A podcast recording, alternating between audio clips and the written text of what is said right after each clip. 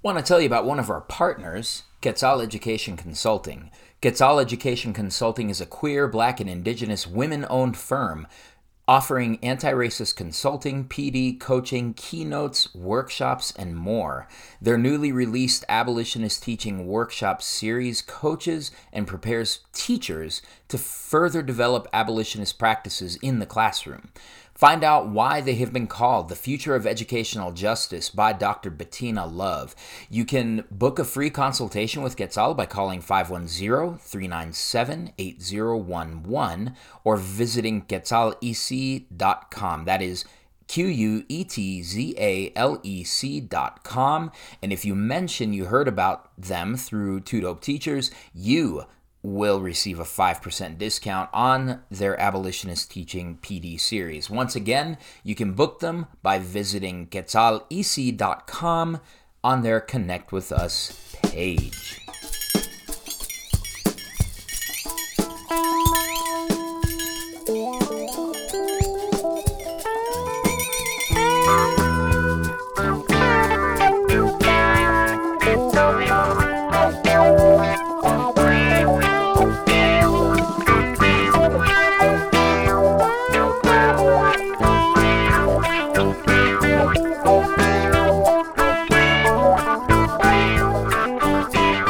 What is going on, Dope Nation? How y'all doing? My name is Gerardo Munoz.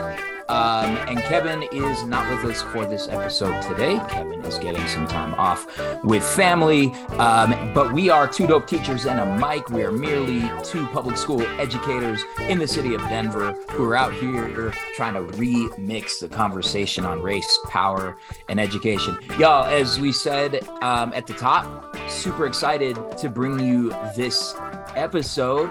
Um, I am joined by four of like the dopest, dopest humans that I've ever met in my life. And I have the opportunity to work with them in the Voices for Honest Education Fellowship. This is programming that is um, sponsored by Nickel, by Rally, and most importantly, by the National Network of State Teachers of the Year. I have four incredible state teachers of the year with me today. Um, the first is Tracey Nance. How are you, Tracey? Doing excellent. Happy to be here. Yes, and here is happy that you are here. Uh, Wanda, in, oh, and Tracey is the 2020 and 2021 Georgia State Teacher of the Year, among other things that you will learn about as a matter of this episode. Um, next, we have Monica Washington, 2014 Texas Teacher of the Year. What's up, Monica? Hey, hey, thank you for having me. And this is Monica's second appearance on the Two Dope Teachers in a Mic podcast. So uh, Monica is a, a veteran. Uh, next in line, we have the homeboy Takeru Nagayoshi. To stumbling over your name. I practiced it and everything. Takeru, TK, how are you? Doing good. Uh, glad to be here. All right. And I am glad that you're here as well. And finally, we have my friend, despite being a New Orleans Pelicans fan, Chris Dier. What's up, Chris? 2020 uh, Louisiana Teacher of the Year. Oh man, stoked to be here. Stoked to be here. Nice, great. And I neglected to mention that Takeru is the 2020 Massachusetts Teacher of the Year. So, folks, we have our um, we have our panel discussion. We're going to do a little bit of a roundtable here. Um, you all know kind of the guidelines. There will be some questions. There are some folks that are going to lead us off with some of the questions, but you always have the opportunity to speak on this. Before we hop into it, want you all to remember that if you are trying to find two dope teachers in a mic, maybe you're finding this episode for the first time, um, maybe you saw what these amazing teachers of the year that you know um, are on this podcast you want to know more about the podcast, we are at Two Dope Teachers on every social media platform, um, including TikTok, where we don't post anything, but we should. Um, but my daughter will murder me if I do. Um, and so it's just going to be one of those things that we'll have to negotiate as we go. So um, we're talking a little bit about um, this this work that we were all invited to. Um, the first thing I want to know from each of you is what is it that drew you to Voices for Honest Education for this uh, fellowship through the National Network of State Teachers of the Year? And um, what is the lens that you kind of want to bring? And I, I actually want to kick this off uh, with Tracey and Monica because you uh, were uh, two of the first people that I knew were doing this work. So, if one of y'all wants to start us off, what is it that brought you into this work, and what lens do you think you bring? Um, this work could not have come at a more opportune time for me. I was born and raised in Atlanta, Georgia, and I know the impact that teachers have on a kid. But importantly, I know the impact that privilege can have on a kid. My twin brother and I were taken in by our wealthy uncle and aunt, and our entire lives changed. And I saw immediately how important those things were, and I wanted to make a difference. Um, I want to be in this work because I know kids and I know teachers, and too often those voices are missing at the tables where decisions are being made. I want to be a part Absolutely. of it. Yeah, awesome. Thank you, Monica. Yeah, thank you for that question. So I think for me, um, what brings me to the work is the the the knowledge that I was trying to do this work all the time and getting mm. so much pushback. And it was almost as as if being an advocate for students speaking up on behalf of teachers was seen as me being a troublemaker um, in some cases. And so when the opportunity to do that full time presented itself was like how could i not? Right? This is this is what is so important to me. Um, and i know that conditions have to be right for students conditions have to be right for teachers for us to do the things that we have to do. And i feel and i know that this fellowship allows me to get right in there and to make sure that i'm doing as much as i possibly can to to improve those conditions. And so yeah the fellowship it is yeah, no, that's awesome. And it like I don't know if if you feel the same way, but when I saw um that it was posted, I was like, hold up. So this stuff that I feel like I've needed to do in a clandestine way for my entire career, I can actually do and get paid for and you know and have it out in the open and have that as kind of a focus so i definitely echo that um takeru how about you and then uh and then we'll hear from chris no, I mean, similar to Tracey, I was just so sick and tired of people who are outside of education who are essentially hijacking the conversation on what's best for schools and students. Uh, and we know, right, that the public doesn't care about what politicians think about what's best for schools. They don't want politicians right. officials nope. the agenda nope. for public schools. They, they want our teachers, they want our local schools to make the right call on what and how to teach our kids.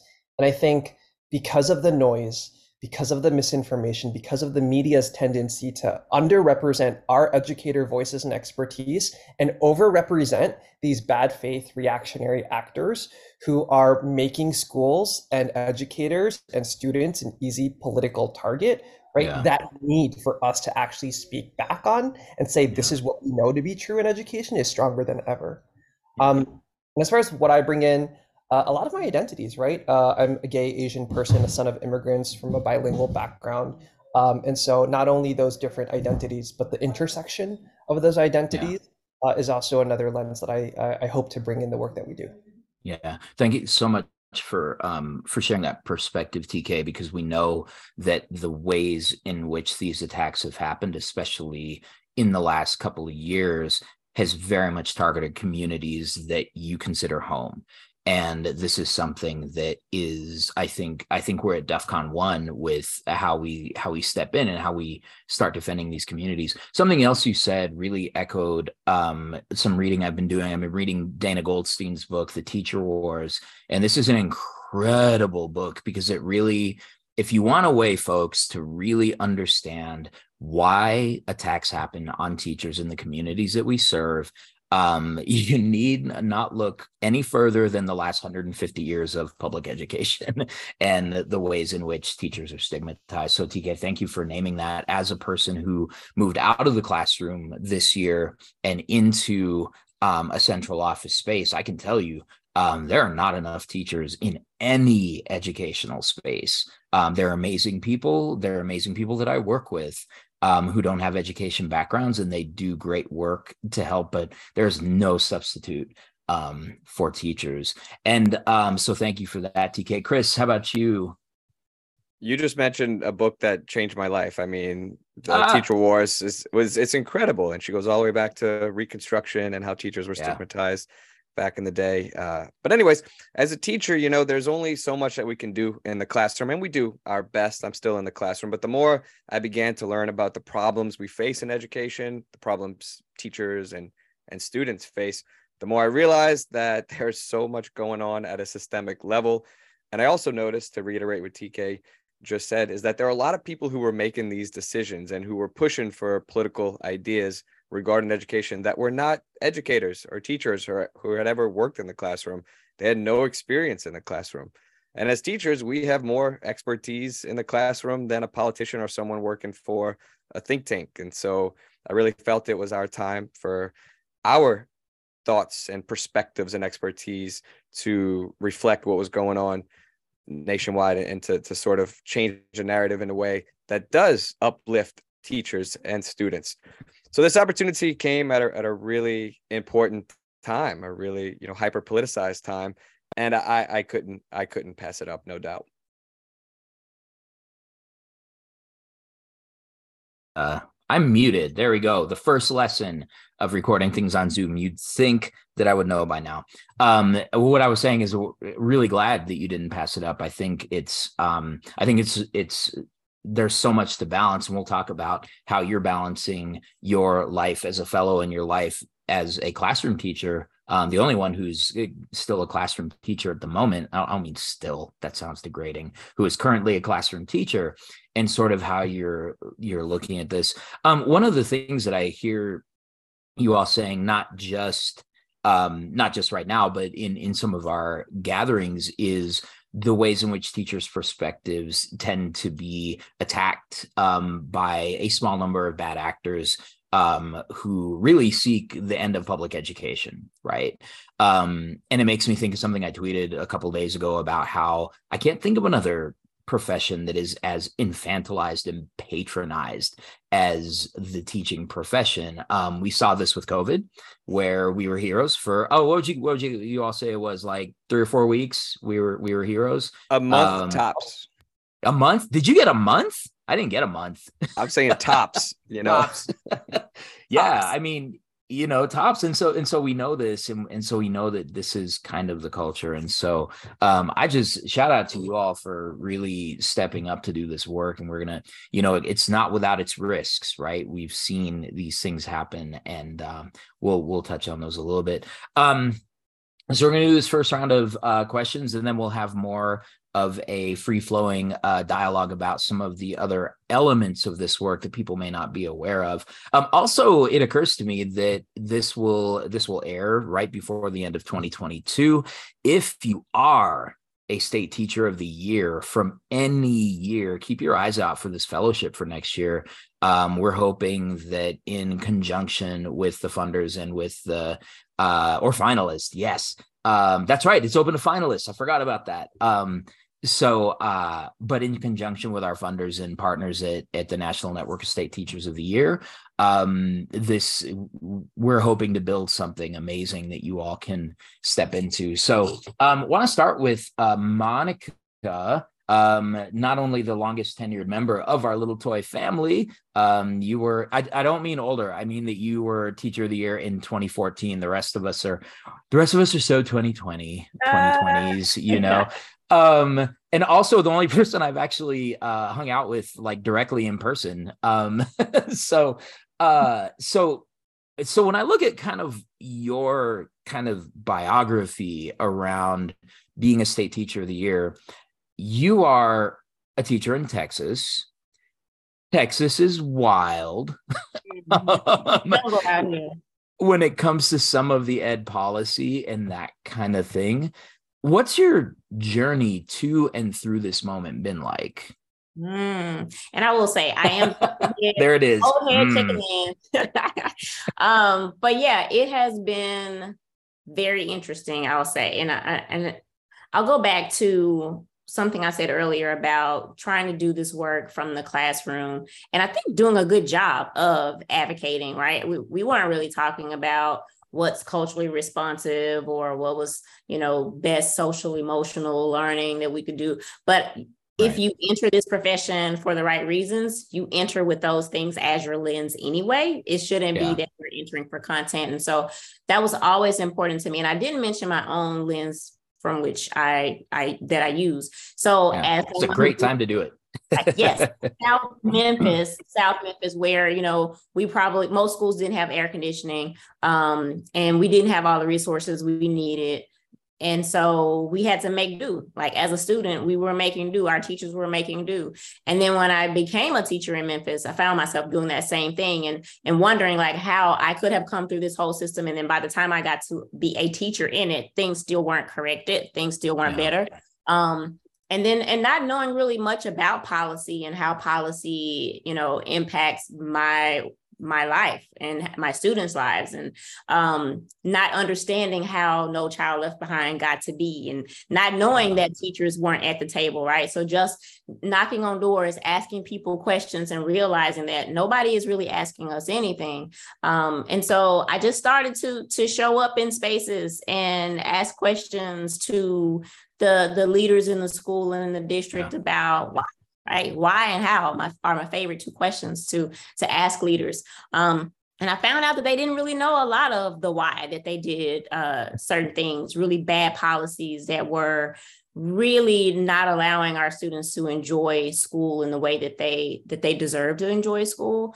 Um, and when I became state teacher of the year, uh, I went to the Capitol, talked to, uh, we have an elected um, state superintendent, and okay. he was talking about, you know, some of the things that we were doing. And he's like, oh, yeah, we've got this teacher advisory council. And I was so like excited and I wanted to know what teachers were on the council. And then he told me, no, Monica, there are no teachers on the teachers council. And I like almost fell out of my chair that that could be a thing that you can yeah. call it that, but it can be filled with lobbyists and people who are running organizations organizations. And that made me mad, right? Yeah. It made me mad and it made me want to to advocate even more. And so I went back to school and um, created my own little advisory council there with teachers and uh, continued to do that work and to, to have like monthly meetings where we showed up and we talked about the things that were not right for kids, but then we always tried to show up with a way to make it better.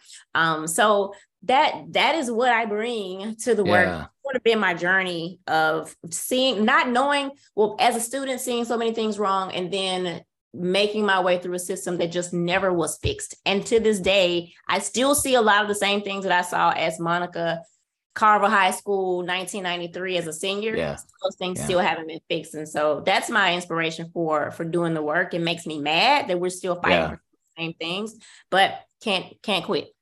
Yeah. No, I don't it, know if I answered the question, but absolutely, absolutely. And and and if you didn't, then the question was wrong. That's the way I see it. Um, but you but you did. I think you really did. And I think one of the things that really occurs to me is, you know, I I came into my year of service as Colorado Teacher of the Year with with a very myopic view. I knew what was happening in my locality a little bit what was happening in my state, but no understanding of what was happening um, across the country. And Monica, through talking with you and then through meeting some incredible Latinx educators when I was at the ALAS conference in Puerto Rico, realizing that the work is different in a place where the union is not permitted, right? The work is different in places that um, don't have reputations for being socially progressive um, or particularly enlightened. And what I found, um, not only from your hearing about your work, is that so much of the work is very grassroots and very local and that's like a beautiful thing. So I'm gonna be one of the first people here to say that um, I had Texas wrong. I had a lot of y'all states wrong. Not even gonna lie. Speaking of a uh, state that I had wrong, Tracey Nance. Um, so one of the things that um, one of the things that really um, causes me to just stand in awe of some of the work that you do is you're in Georgia, and again, um, some of the things that you've shared and some of the things that we see in the headlines um, regarding education in Georgia is intense. Um, but you have been a fixture in this congressional discourse. You are confronting attacks on honest education in policy spaces. Um, you've engaged in some things that are incredibly powerful on behalf of students, teachers, and families um, that want the best for their kids uh, for the future. Um, talk a little bit about why policy is is an item of passion for you, and I want to also um, include that I've talked to a number of teachers who will tell me that they find policy to be boring, that they zone out and they tune out and they don't want to just let me be with my kids and let me teach my classes and don't bother me with policy things and all that kind of thing. This is an item of really obvious passion for you. Um, why don't you speak on that and why more of us need to be keyed in to policy conversations? Yeah, thanks, G. It's it's so important. It's terribly important. And I understand why some teachers see it as boring, or really just that it's this thing over here that we're going to trust the government to take care of because we have these elected officials. And what could be more important than all those tiny humans that are in front of you? Right. When you're in that classroom, we gosh. think everybody thinks of it in the ways that teachers think of it, right? Yeah, you think everyone thinks that way. I mean, even when you're inside the four walls of your classroom, you assume that every other classroom looks like yours too, and that they're this all teaching the way that you do too. Um, but yeah, I can see why it would be easy because I did. I was focused on my students and becoming a state teacher of the year really started throwing me in the mix. A part of it being just the credibility that the platform lends itself. I was not really allowed to, you know, they couldn't discipline me. Atlanta Public Schools couldn't discipline me. The state of Georgia couldn't discipline me. I'd been given this award and had already traveled the state for 27 months. That's on amazing. Education. Y'all can't tell me nothing. You were you were like Kanye, but in a good way. I mean, it's wild. They had me speaking on equity and talking about the power of teachers. They asked me to stay on for a second year at the height of the pandemic yeah. um, and the height of the summer of racial reckoning. And then things started getting crazy here in Georgia. Yeah. Um, there were a couple of things that led me to the space of policy is where my voice is needed right now. Um, one of them is that when I was traveling the state, I realized that all of these people we put on a pedestal, school board members, school principals, superintendents, they're just people. They are normal, everyday. I mean, most of them. No, right, they're people. They're regular folks. Yeah. yeah. And a lot of them don't have near enough expertise as the same as, you know, as teachers and as parents. So I saw that really being important during the Atlanta Public School teacher protest when they weren't allowing vulnerable employees to telework. Um, again, hundreds and hundreds of teachers saying, Will you say this for me? Will you speak out for me? I organized a big Zoom of over 500 educators with Channel 2 News, um, titling themselves with anonymous names to speak out. Um, and then a person running for a school board in APS called me and was asking for um, campaign donations. And I told him that I was doing this other work within education. He said, Well, teachers just don't ever speak up and show up. And I was like, What? Wow. Just because you're not paying attention doesn't mean that we're not speaking right. up. so we have up. to show up. Yeah. I, I realized how easy it is to go to a school board meeting um, and these are some things that I would love to add to the show notes, just some links, some ways to reach out to your policymakers. We even have drafted form letters where you can borrow and then add your own magic and spice. It's That's absolutely right. critical. Our voices yeah. are needed. And and that is really important because I do think that you know I, I agree with what you say. A lot of us as teachers, and I, I've been one of them in the past, you don't know where to start with policy. It feels overwhelming. It the more you educate yourself about it, the less confident you feel that you can engage in and understand it. Um, but it's it's important. Uh, just like these folks you're referring to, teachers are people with perspectives um, that absolutely matter. Um, shout out to Dr. Tabor, and I took your critical policy analysis class about a year ago. I don't know if you listen to the podcast, but that was re- really started to break down the walls for me and to really understand some things. Um, we're going to shift gears really quickly um, to Chris, uh, Louisiana Teacher of the Year from 2020. Um, you're the only member of our crew that is working as a classroom teacher currently. Um, so how has engaging the work of honest education been for you as you do both of those things so you're out here uh, publicly we're going to talk a little bit about social media later in the show um, and then you'll know all of these folks on the call with me uh, need you need to be following um, all of them on social media. Um, but so, Chris, how has this work been for you as you continue to show up every day for kids?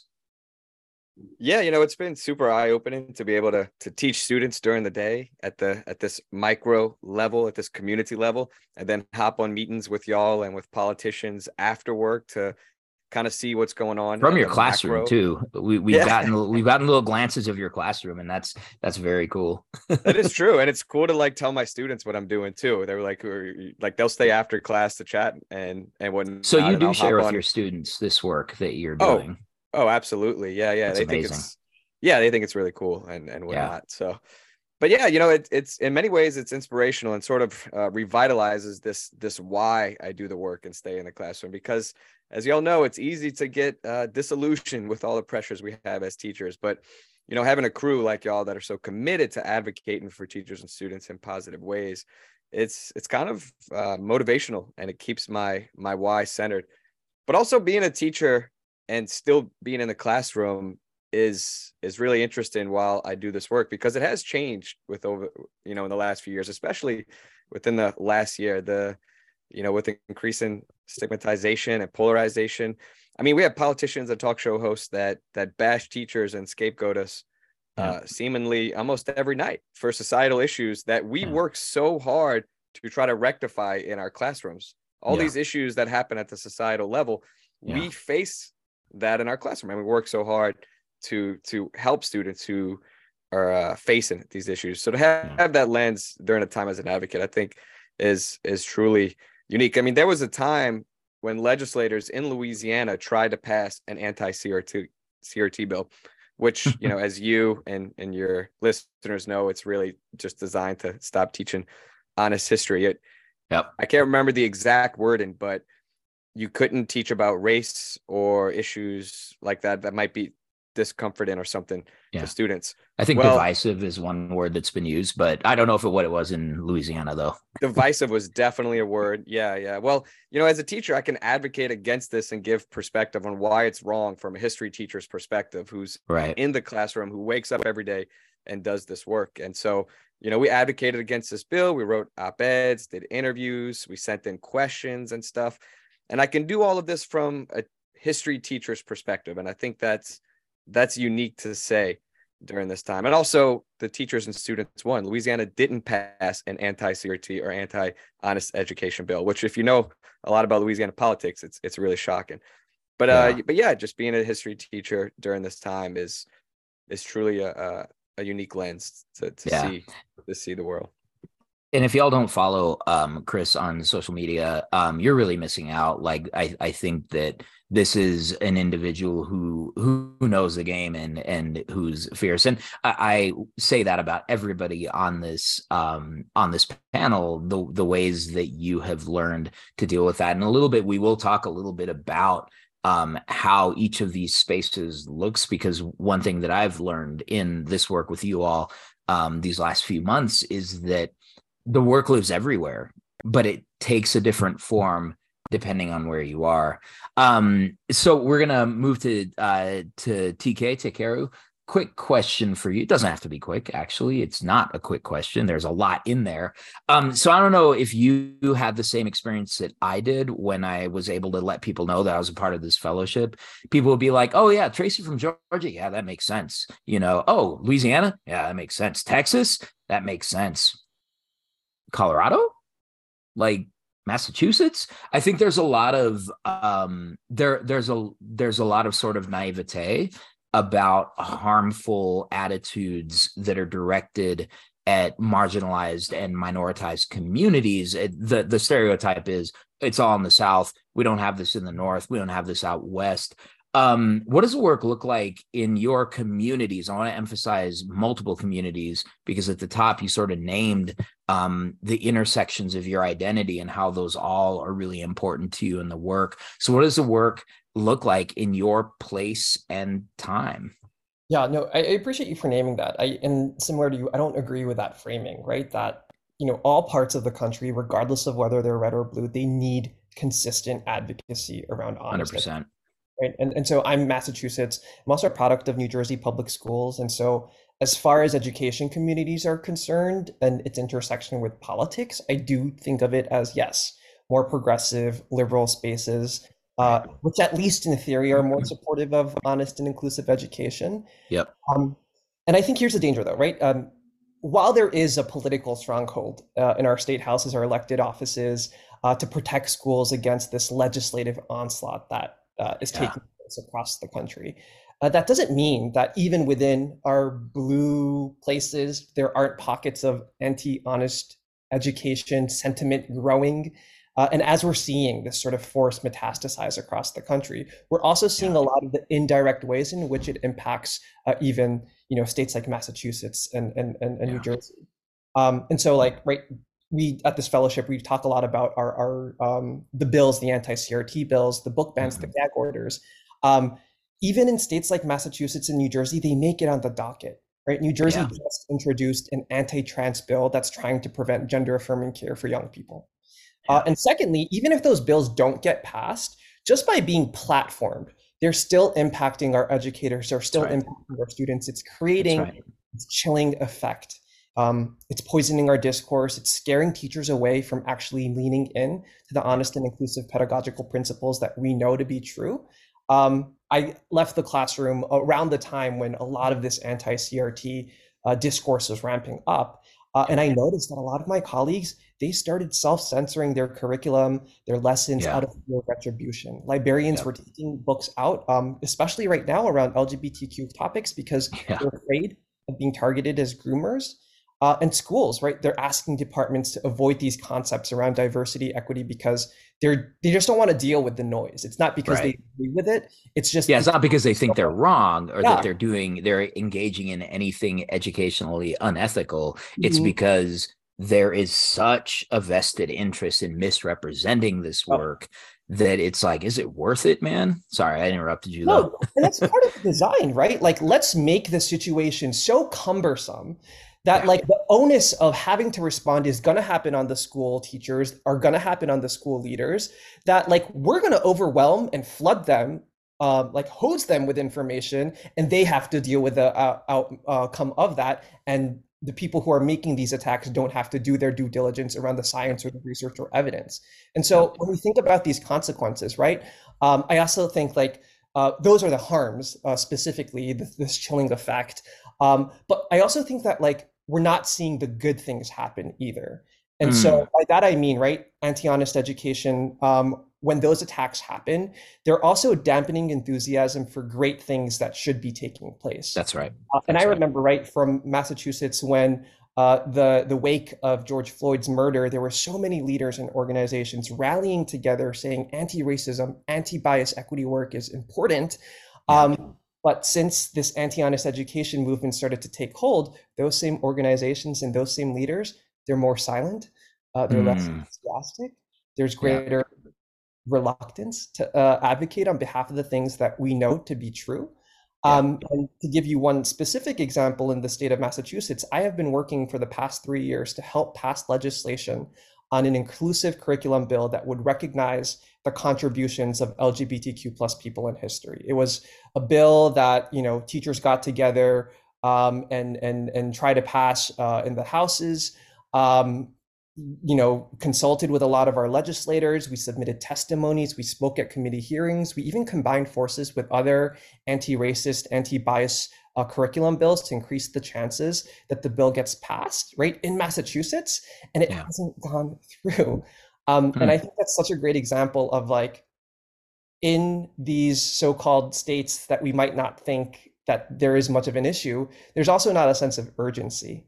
Uh, yeah. In blue states, and I think a lot of liberal people, they yeah. have this like, let's not rock the boat mentality. That's right. That's right. Right. Hundred percent. We, we roll ourselves in this false sense of security. Yeah. Uh, these terrible things they happen to other districts and other states, yeah. not in our neighborhood. Couldn't happen here. So, yeah. so part of that work that we do in in our communities here is is is overcoming that kind of mentality. Yeah. Thank you for naming that because I think that's I think that's a really important thing to keep in mind. Colorado is a little bit different in that way where Colorado had been a very conservative state for most of the time growing up. I think um, it was to the point where when Reagan ran for president twice, the his opponent didn't bother to campaign here because Colorado was considered to be kind of a lost cause. And over the last few years, um, there are some weird takes about why it's become more pro- progressive, but Colorado's become progressive, and yet our social studies standards were almost complete. yes, maybe it was the legalization of certain things that happened in Colorado back in the day. Um, but the um, but you know what we what we have seen is that there's still these pockets and there are these places we had to fight for our social studies standards that did exactly what it is that you're trying to do which is to recognize the contributions of marginalized and minoritized people. Shout out serena gutierrez and uh, julie gonzales in colorado state legislature uh, for passing that. And and we narrowly uh, were able to preserve those. So you know uh, you know I don't want to say you're not safe anywhere, but it's kind of like that um, at the same time, there's opportunity everywhere to kind of do this work. We're going to take a really quick break. Um, when we come back, we're going to talk about how all of us are able to sort of participate and what the work looks like in various places. Stay with us on Two Dope Teachers and a Mic. What's up, Two Dope Peoples?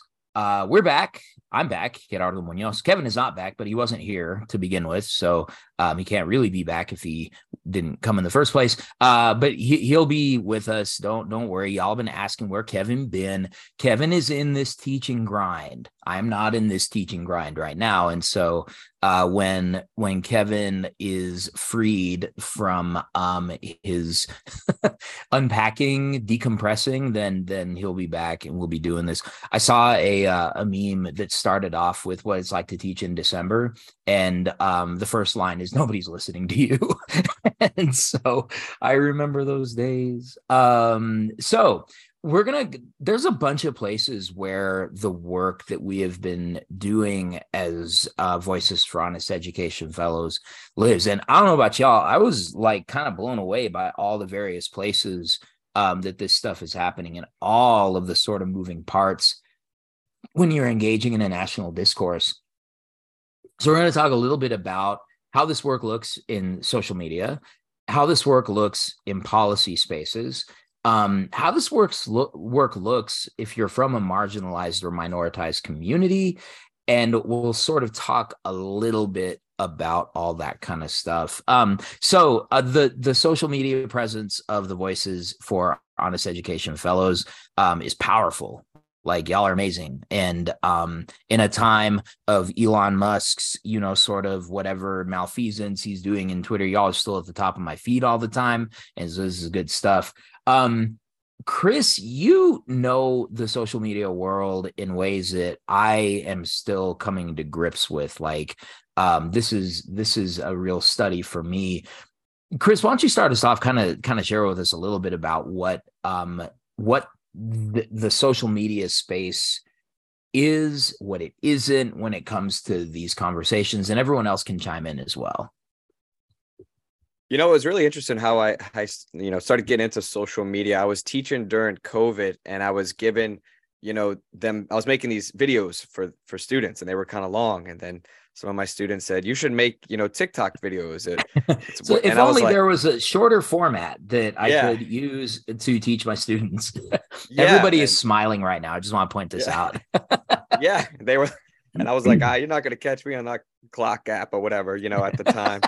That's 2021. And then I was like, wait a second. They were bringing in knowledge from this app that uh, students usually don't know about. So I started engaging. And so that's probably the main way that I engage with honest education is by making these TikTok videos that highlight marginalized history to somewhat, you know, ensure that students who might not be getting this history still see this honest history because there are a lot of students who are in classrooms where the teachers literally can't teach certain aspects of U.S. history, or they won't teach it because you know uh, it's been demonized as CRT or some sort of like wokeness. I, I did that in quotes, by the way. I don't know. If right. It's air quotes. You can't see the air quotes yeah. on the audio. yeah, yeah. You know, and, and as TK was saying, teachers and librarians, they're self-censoring, they're editing their curriculum, they're taking out books. Well, with the internet, you know, you can't stop kids from getting historical truth. Really so as much as people try to bury this history, the more kids and they kids know when they're being, you know, misled.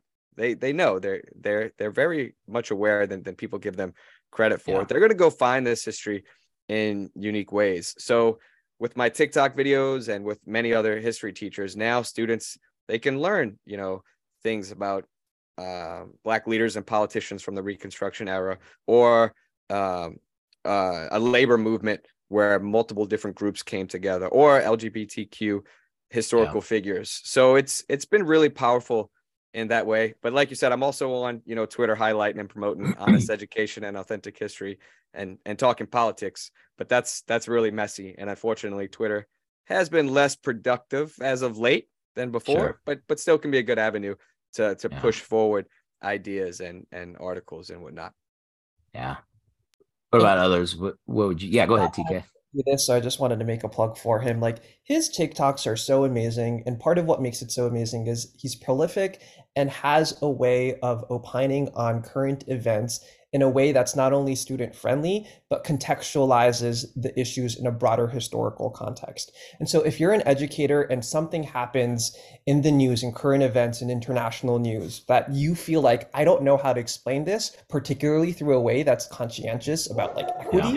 And what needs to be done, right, in terms of student affirming and understanding, you know, the broader context at play. Like Chris is your go-to guy because he will have within a day uh, a take on it, a way of understanding and processing it that you can model for your own students.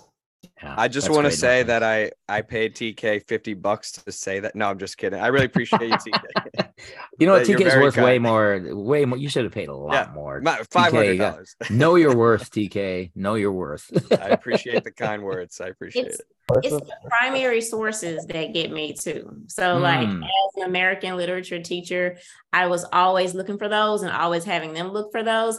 And I find myself like going back to see, like, oh, let me see that picture. Like, where did Chris even get that picture? And like dropping the just dropping at the bottom, like where he got things. So I know there are a lot of people on social media who who do the same thing without the receipts to back it up. But Chris always has the receipts. yeah. Gotta Yeah. bring the receipts. somewhere in my head i want at some point i want to um i want to put chris and my friend bram hubbell who manages the liberating narratives account on um on instagram just put them in a room and just see what happens. Because like because because bram has a similar approach but his is more focused on documents. He doesn't do the videos and that kind of thing. Um i i think that that's not in his wheelhouse but man that would be fun. It'd be so cool Yeah, I would love all that. kinds of people. Yeah. What are some other thoughts we have? So we can kind of move into like social media and um the political discourse and as chris kind of mentioned um on twitter especially um it's it's getting a little messy out there. It's kind of wild in those twitter streets. Um ta- let's talk a little bit about just how we've all engaged in some of the discourse on social media and what that's been like and why we feel like that's an important place to engage messy though it may be. And maybe i can hear from uh from monica and tracey since you've been doing a lot of policy work we can kind of bridge that. I'll say one of the things that really I think about a lot is because it can feel messy for sure, but it can also be just disgusting and it can be tiring and it can Yeah. make you want to just not look, just find a pillow, just cover up and Yeah. not not want to be engaging. like how many name how many names can you be called before you're like you know what i need a break Absolutely, absolutely. And so I don't know. I think as we engage with people around, especially around honest education, I think it's important to know that there are some people who have their position who do not ever plan to change their position. You can come with all the facts. You can, you know, show them all the things. Um, you can tie it to kids. You can try to make sure you, you know, have a common ground with them, and they have an agenda, and you can't change it. And so I think it's important to know Right. when to back away. And it's also important to realize like where the teachable moments are. And I think that's something that we all we all sort of know. Like we can see within a space when we're able to persuade someone and when it's not going anywhere. And um I think that's been that's been a fun part for me is watching all of you and learning how you're engaging um, with people and how you keep your cool. Like that is so. I I don't always do that. Like I have to just like put it down like done.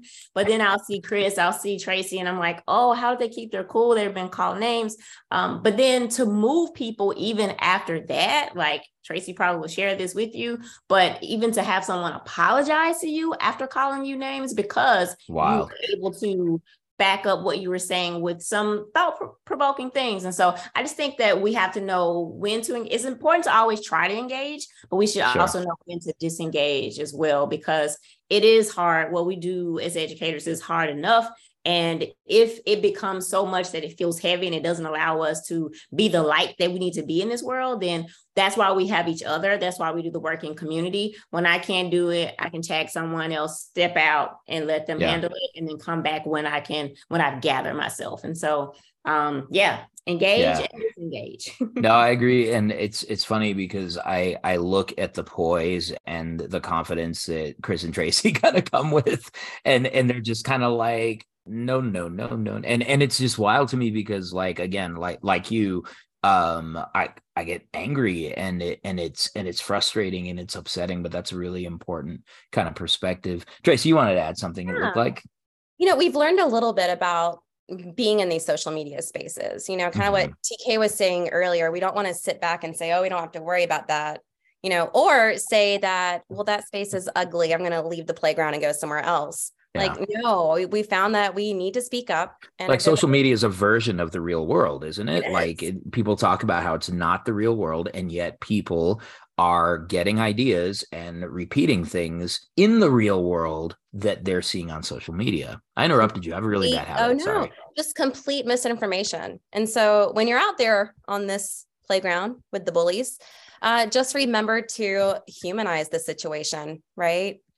Just humanize it. Like I'm not, you know, I'm an elementary teacher. I teach yeah. kids how to read.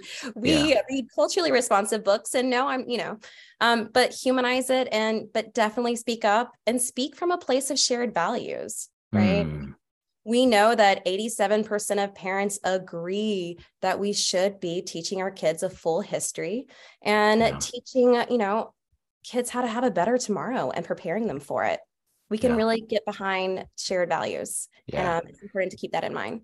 And I think that's really important when we start thinking about how we take humanizing into policy. We, we have to remember that that policy ideas impact real humans and they have implications for real people. And I think bringing that back and always looking for the shared values and welcoming the dialogue when it's in earnest and when it is in in the right mindset is important. Um, TK, one of the things that I think um, I was hoping you could speak to a little bit is when I when I think about some of our shared background, right? Um, we both come from communities of color. We both um, are children of immigrants, and there can be a lot of layers. And then your um, your membership in the LGBTQ community is is so important as far as that goes. Sometimes, man, I, I look at you and I wonder why why do you want this smoke? Like it's like you haven't been through enough in your life to come and sort of you know in invite this. And I and I say that with respect because I think that it is complicated when maybe the values I grew up with are kind of counter to this speaking out and speaking up and being in front of people.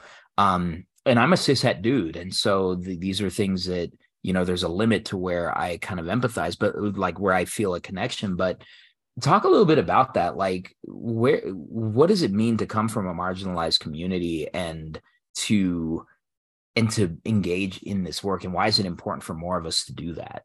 Yeah. You know, one of the things that our fellowship has been training us in um, is this idea of not letting the opposition control the narrative. Um, and, and I was thinking about like how marginalized communities have been doing that like forever, right? They create their own discourse. They don't allow That's right. bad faith, divisive, reactionary actors to control the narrative because mm-hmm. if we let them do so, for marginalized communities, especially, it means us having to debate our own humanity, why we should exist, why we should have rights, why we deserve to be con- uh, considered as people, right? Um, and so marginalized communities are actually really good at not speaking on the terms uh, that are defined by these groups, oftentimes who yield power.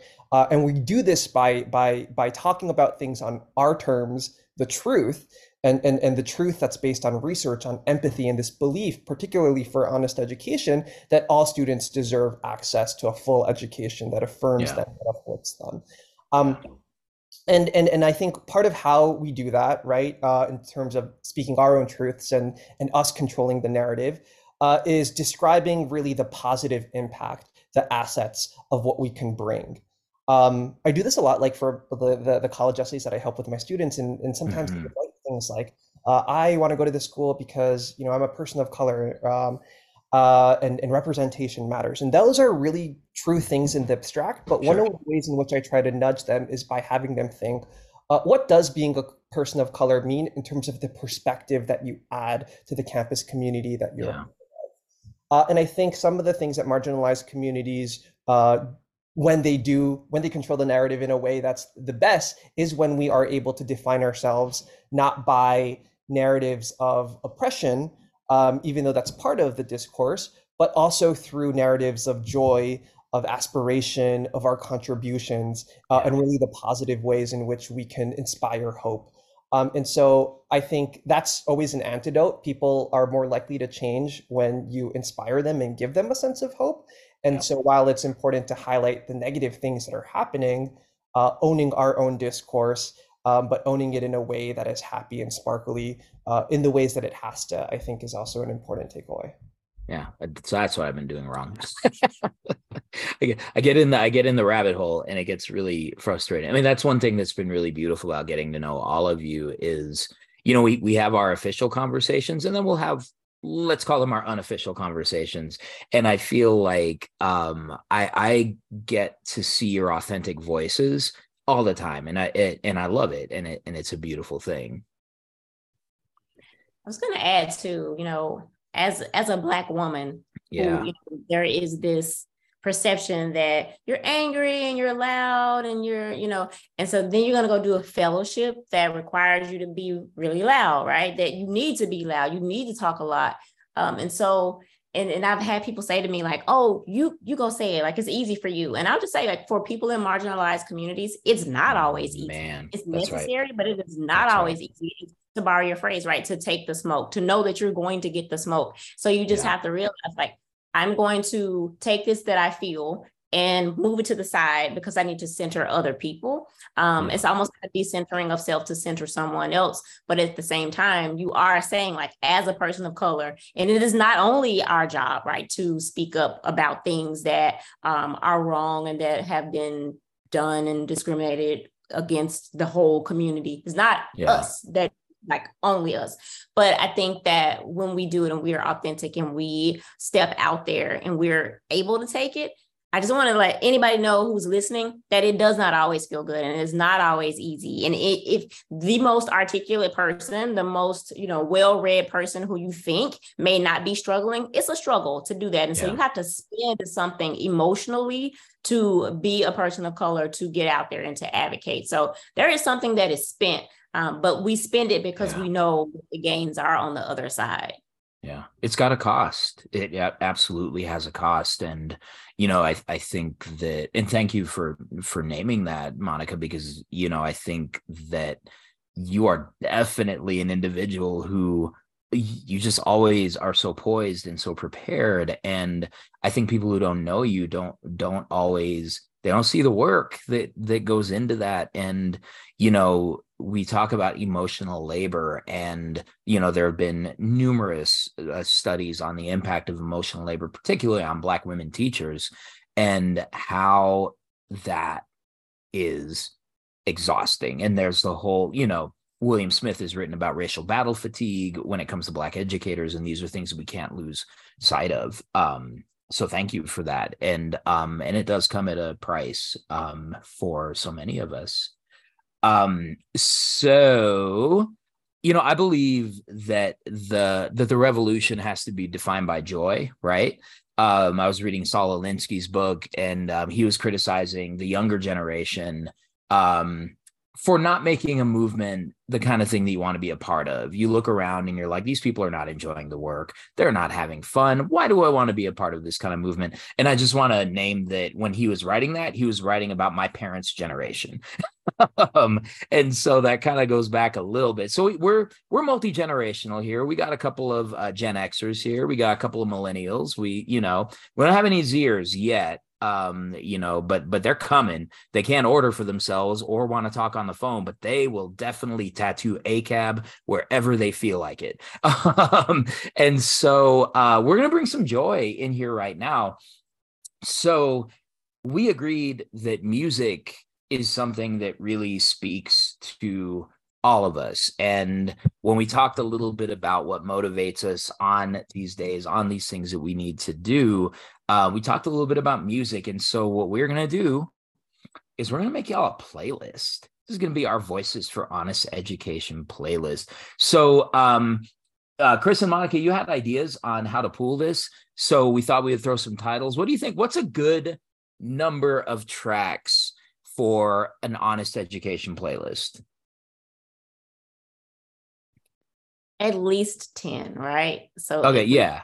I tend to overdo it. Like I got playlists. And then I don't know if anybody this is maybe just a me thing. I find that I have like 25 playlists on my Spotify and it's really all the same 20 songs, like just on multiple playlists. Is that just me? I think that's just me. Oh man. Um that's okay. My daughter's like, wait, this is the same stuff. I also have a tendency to watch the same five movies over and over again. Like those are the only movies I'm aware of. I'm a creature of habit. But so we're gonna so we'll say 10 tracks. So that's two tracks per fellow. it's a lot to think about. And you know what? You you can we can drop one at a time. If you know your two, we can throw Tracey, you look excited. You look ready for this playlist. Um, should we start with you? Man, I've got this. My students have analyzed so many hip hop songs and lyrics when we're learning poetry. Um, but in the spirit of honesty for education, I think the best one to add is Break the Walls by Fitz and the Tantrums.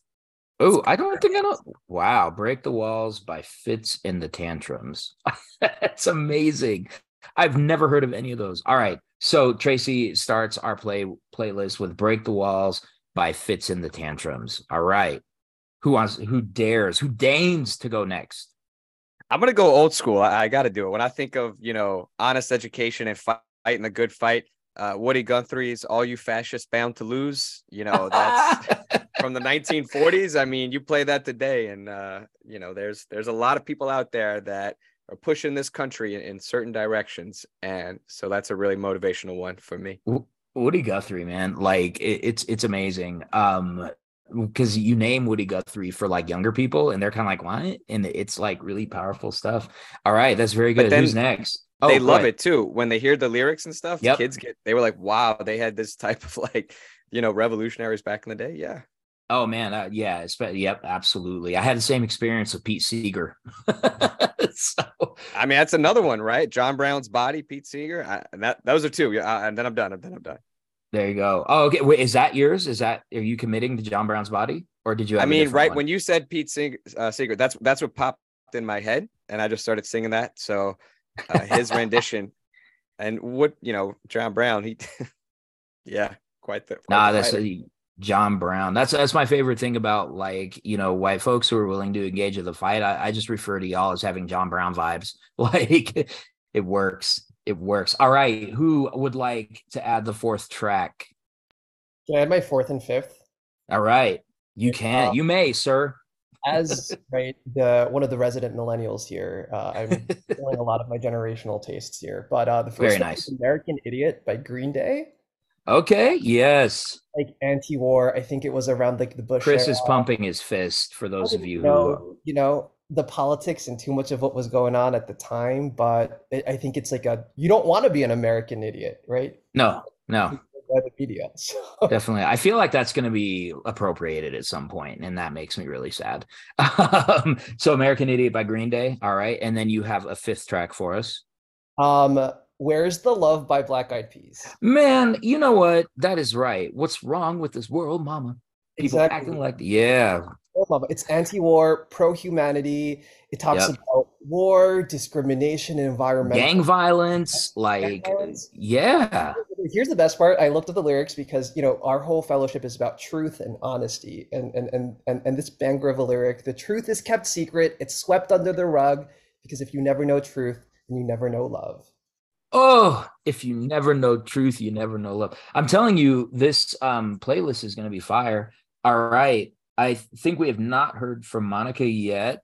Um, yes. okay. Monica's got a whole catalog. Like th- this whole podcast is eventually just going to be Monica's favorite songs because we already have one where she has a bunch of tracks, and so. um, I'll just drop. I'll drop one. I do have a few, but I, I want to make sure I correct myself from earlier. I think I said I started an advocacy council. Shout out to the teachers who helped me. I'm all about the we. It wasn't me alone. And oh, okay. I, I want to just say shout out to them. And also, I think I said our commissioner is elected. No, is he is not. He is appointed. Okay, so oh now boy, oh boy.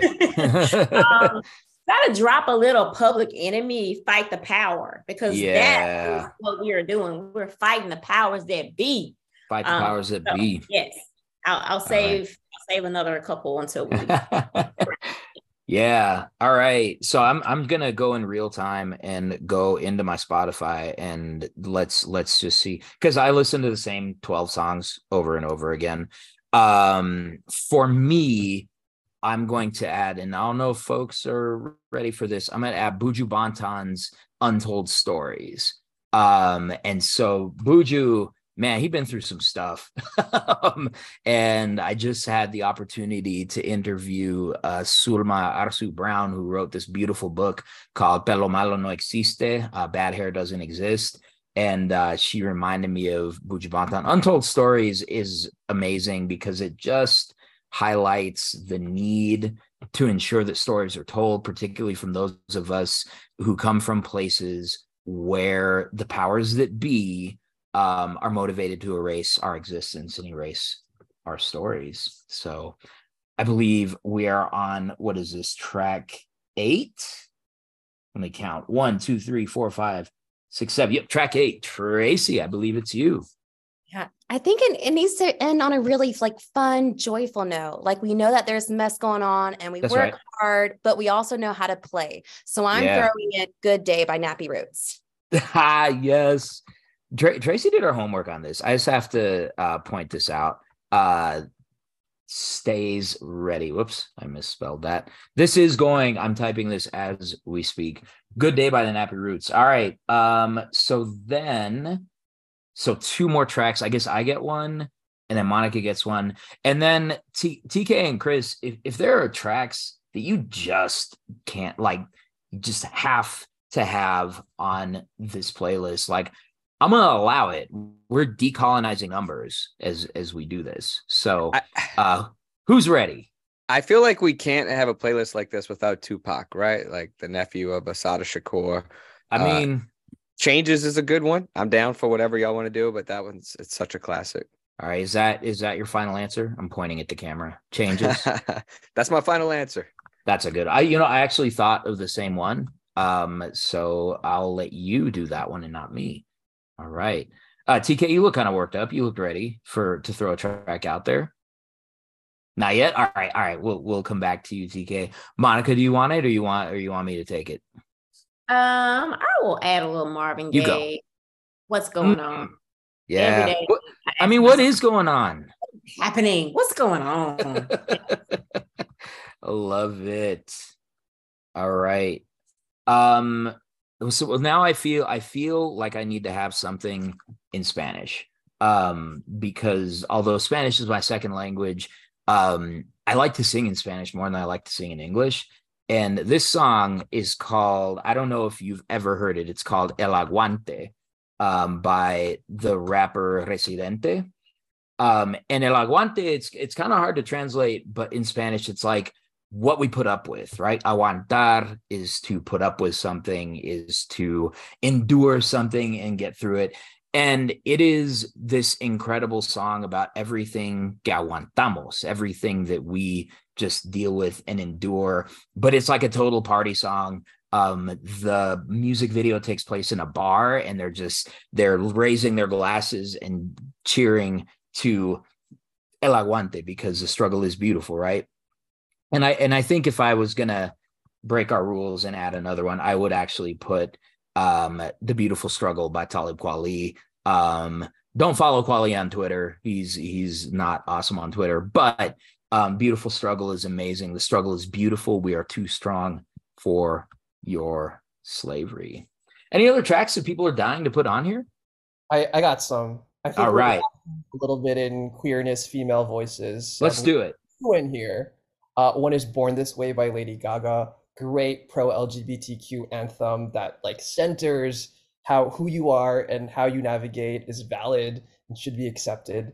Uh, and then the other one, a little deeper cut from Christina Aguilera, Beautiful. Uh, also, just such a beautiful message on how it really is in the ways. Yeah. That song, that song hit different than I thought it would. Like the first time I heard it, I'm like, okay, it's Christina Aguilera. So, and then it just got me deep. It's like I feel beautiful. It's like, having thanks. another moment, I think. Uh, yeah. There was another music video that was sent in like the social media age because a lot of folks are just feeling anxious about everything. Yeah. Yeah. I love how yeah. we've moved into the warm squishies. I think it's now appropriate to dedicate a song to all the teachers listening. And we're going to go back go. old school, 90s, you know, raised in the 90s. How about Natalie Merchant, Kind and Generous? Oh. It truly speaks about every educator I've met on this incredible journey and really the teachers I see working hard in classrooms. Yeah, I think that's what it really comes down to. I always think about the poor righteous teachers, um, which is who we represent and who we would humbly submit that potentially we may be. Um, well, folks, we this this of course went longer than than we planned, but it's because when you get um when you get these four brilliant brilliant people on this panel on the podcast, you know it's going to be amazing, and there's going to be a lot of ideas. Um, y'all, where does everybody follow you? How do how do people find you on social media? Drop your handles. I'll start. I'm Twitter. I'm yeah. I'm Swaggy G on Twitter. yeah. 2020 Georgia Teacher of the Year. That's Tracey. Mine's easy. It's just my first and last name at Chris Dier, and that's for Twitter and TikTok. You find me on Twitter before it crashes and crumbles. Uh, TK or Nagayoshi, N A G A Y O S H I. And even as it crashes and crumbles. I am at Texas TOI 2014.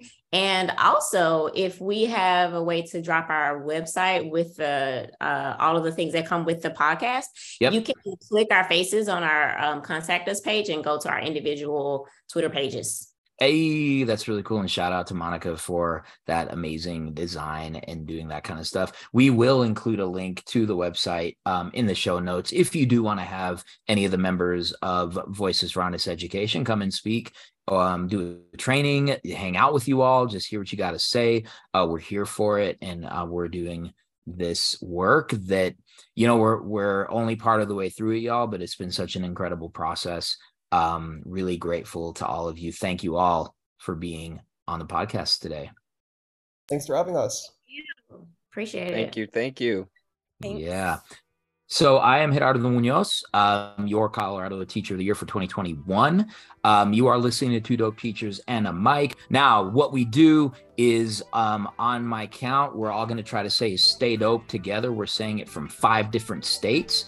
And so we're going to do that. So, in this time of tension, in this holiday season, in this time where you feel like you're fighting for your life and just trying to find a reason to smile, stay optimistic, stay fighting the good fight, stay truthful, stay honest, but above all, you always want to stay, stay dope. dope. Stay dope, And this is why it's good. There we go.